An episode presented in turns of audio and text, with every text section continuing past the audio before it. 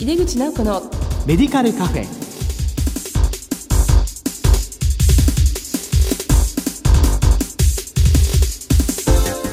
こんばんは。帝京平成大学薬学部の井出口直子です。井出口直子のメディカルカフェ。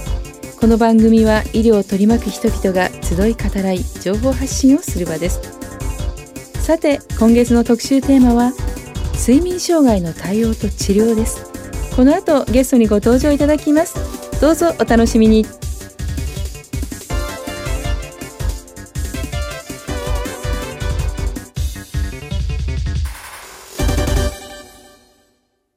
帝京平成大学薬学部の井出口直子です。睡眠障害の対応と治療特集の2回目です。今回は睡眠障害と治療法と題してお送りします。今月のゲストは東京足立病院院長の内山誠さんです。先生どうぞよろしくお願いいたします。よろしくお願いします。はい、えー、内山先生には前回に引き続きゲストでお越しいただいています。えーと、先生あのそもそもこう夜の睡眠が妨げられるとどのようなことになってしまうんでしょうか？そうですね。これはいろんな面から、はい、あの影響が出てくるのでまず一番誰でも考えやすいのは夜眠る時間が少なかったとかよく夜眠れなかったっていうと日中に調子が悪くなりますね。はい、でまず睡眠時間が足らなくてっていう時ですね、はい、横になってる時間が足らないとどうなるかともう。てきめんに眠気が出てきます。そうですね。はい、それでやはり眠気が出てきて注意力とか判断力が散漫になるということで、うん、えー、こういった睡眠不足いわゆる不眠不休で仕事をするとかいうようなね、うそういう状況になってくると、やはり日中のいろんな作業能率なんかが落ちてきます。そうですね、でこれは大きな事故っていうのとしてこのアラスカ沖のタンカー事故の時にやはり非常にタイトなスケジュールで睡眠不足で仕事をしてた。それが簡単なミスにつながっちゃったとかあともう一つはスペースシャトルのチャレンジャー号事故っていうのがありましたね。はい、ありましたあれも結局みんなでものすごいこうテンションを上げて一生懸命やってたんですね。ええ、ですからあの眠気っていうのは気合で吹き飛ばせるっていうのが普通の考えだったわけですよね。あれ1986年だったと思いますが、はい、だけども気合で吹き飛ばせていてもやはり細かいミスはやっぱり起こりやすくなってるので、うんはい、精鋭の部隊の人たちがやってたんですが、うん、そういう細かいミスがたくさん重なったことで最後に、うん、あれはやめるべきだっていう決断が下せなかったっていうのが結局事故につながったと言われてます。まあ、そういう意味で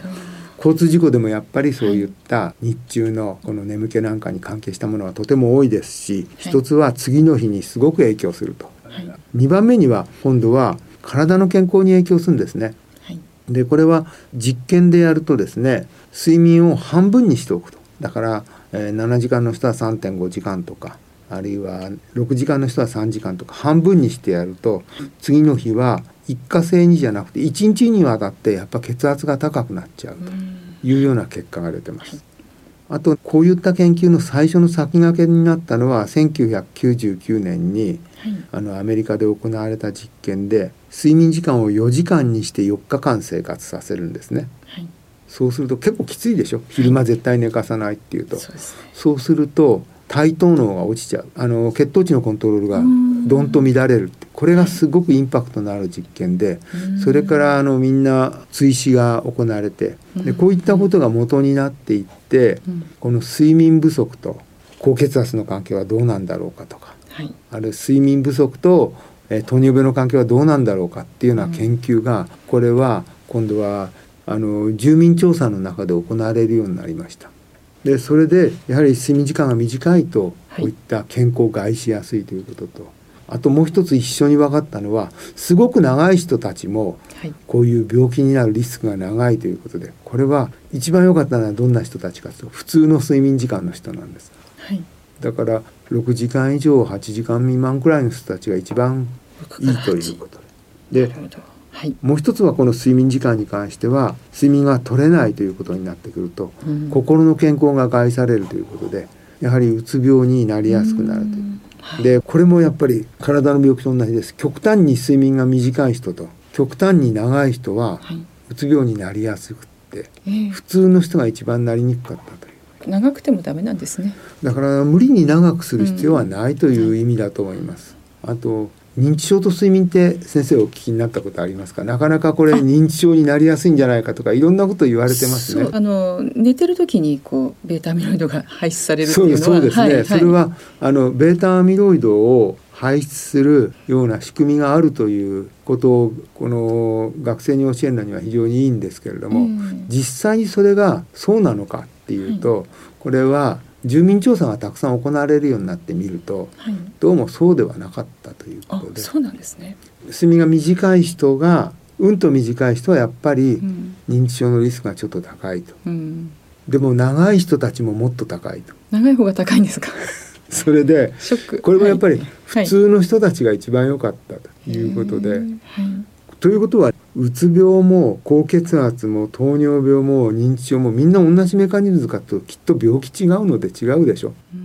だからやっぱりあのそもそもその時点で健康だった人はいろいろな病気になりにくいというだけのことを表してんじゃないかと。だから睡眠が普通の時間だっていうことは、まあ、その人が普通に健康だということで、はい、極端に短かったり極端に長かったりするっていうのは、はい、その時点で実は目に見えた何かが起こってないけれども、うん、ちょっと不健康な状態がすでにあるので、はい、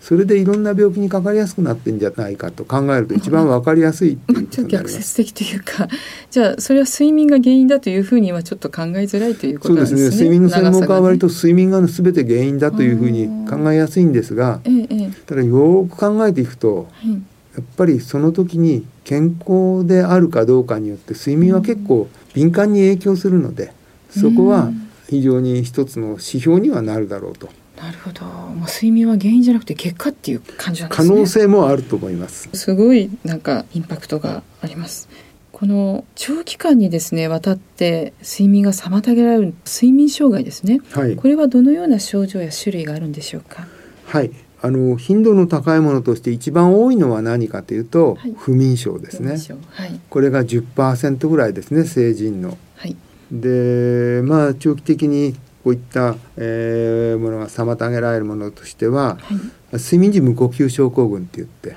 男性に多いんですけれどもこういったものがありましてこれはやっぱり成人の数パーセントくらいと。また睡眠が妨げられる原因としては睡眠時無呼吸症候群というのは呼吸が乱れて、はい、そのせいで睡眠が不安定になってしまうわけですよね。はい、だけど今度は体のいろいろな筋肉のピクつきとか、はい、あるいはこの異常感覚とかこういったもののせいで眠りが不安定になってしまうという。でこういったものの代表としてはレストレスレッグス症候群というのがありますこれはムズムズ足症候群とも言いますが、こういったものが大体あのアジア人だと3%くらい成人の。でこれがヨーロッパ系の人たちでは5から10%いるっていうことで非常に多いんですね。はい、でこういったものがあると。あともう一つは睡眠がずれてしまうということでこれは不眠症というよりもむしろ外実リズム睡眠覚醒障害って最近は言ってますが、はい、この体内時計のずれによって起こってくる極端な朝方が戻せないお年寄りにこれ多いですね、極端な夜型が戻せなくなってしまう。これは若い人に多い。こういったものがあります。そうしますと今度はこう治療法なんですけども、はい、この睡眠障害の治療法についても教えていただけますか？はい。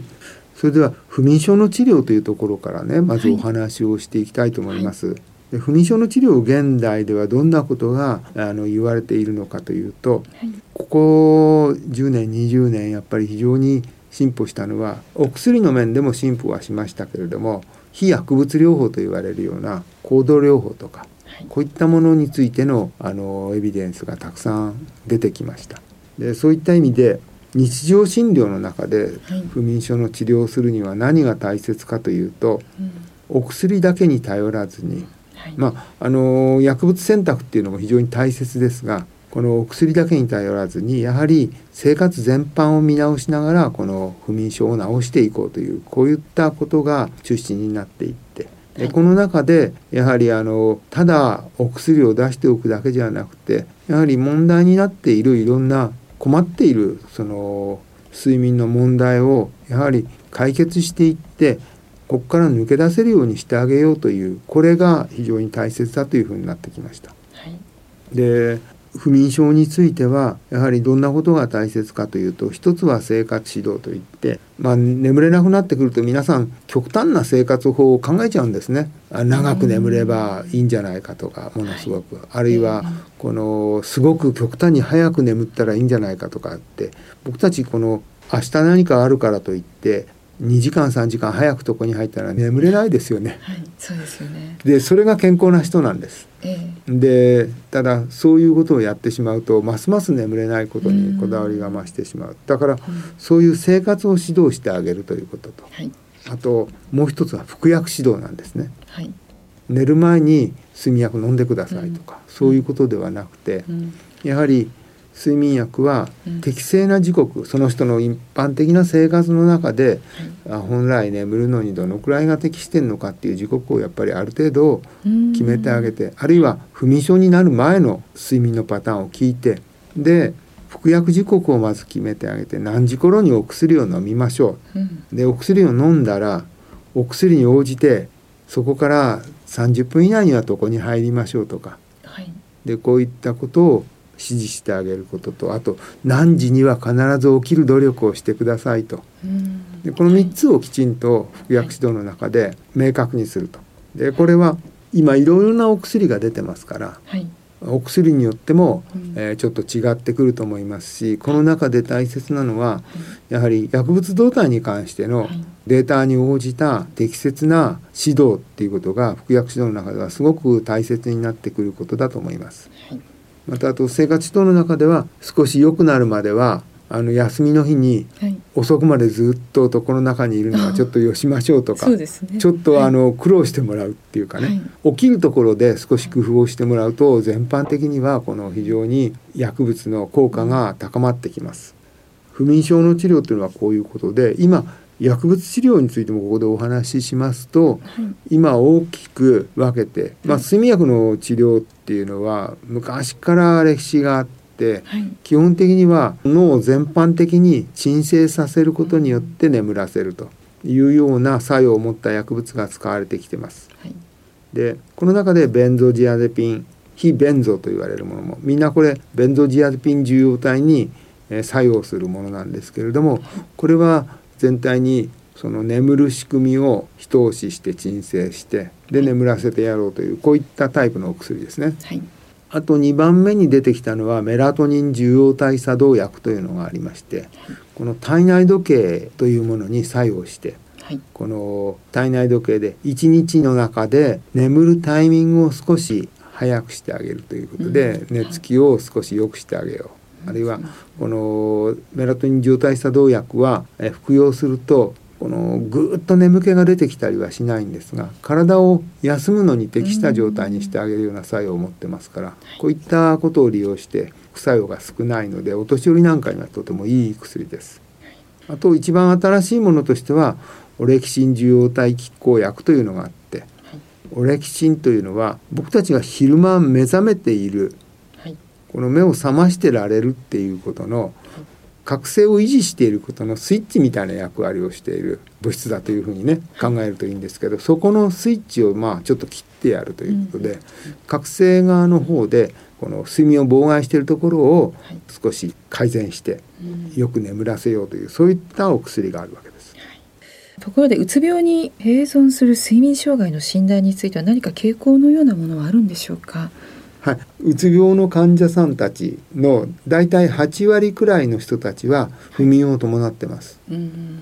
それでこのうつ病の人たちの不眠っていうのはうつ病によって起こった不眠だから、はい、そんなにお薬をやったりしなくてもうつ病の治療だけしていれば自然にうつ病が良くなることによって不眠も治ってくるとい。う考え方が、はい、ちょうど1980年代には優勢だったんですね。はいその後ただこれ検討していくと、はい、やはりうつ病の不眠っていうのは治療をしてあげないとなかなか治ってこないと、はい、だからうつ病治った後もずっと続くことが多いんです。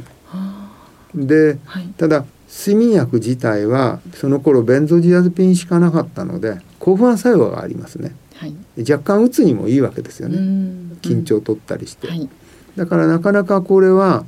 何のせいでということが結論が出なかったんですがここにあの行動療法認知行動療法というのが不眠に対してあるので、うんはい、うつ病の不眠に対して認知行動療法をやったらどうなるかということで、はい、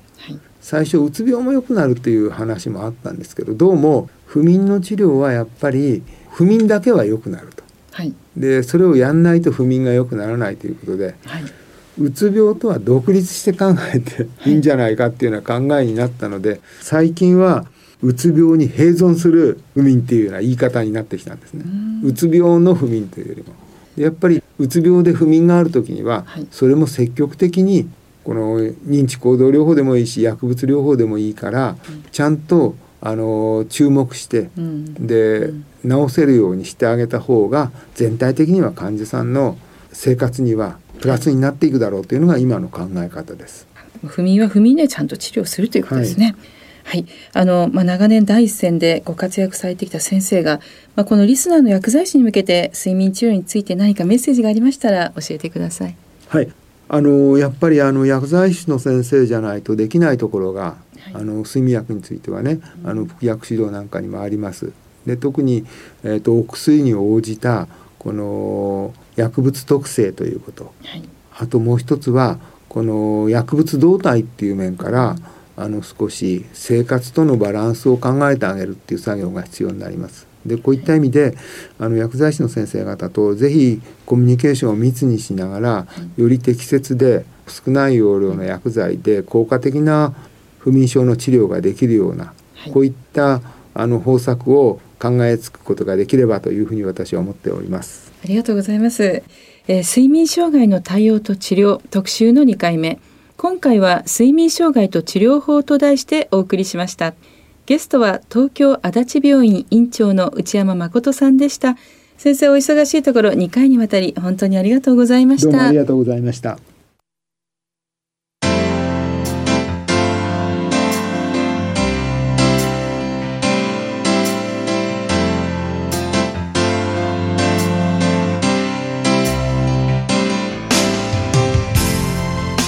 出口直子のメディカルカフェいかがでしたでしょうか？今月は内山先生に睡眠障害の最新情報と対応について詳しくお話しいただきました。井出口直子のメディカルカフェは今月で一旦お休みをいただくことになりました。長きにわたり聞いていただきました番組のリスナーの方そして関係者の皆様には御礼を申し上げます。またお会いできる時があると思います。その時まで皆様どうぞお元気でお過ごしください。帝京平成大学の井出口直子でした。